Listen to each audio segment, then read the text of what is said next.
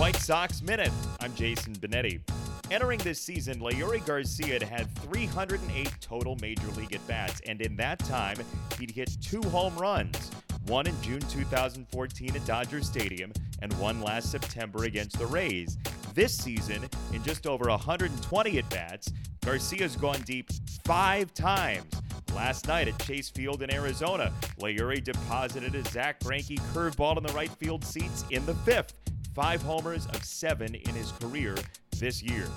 This coming weekend, some Sox legends are back to the ballpark. Keith Foulke, Bob Howry, James Baldwin, Mike Sirotka, all scheduled to sign autographs and hang out at Guaranteed Rate Field May 26th through the 28th.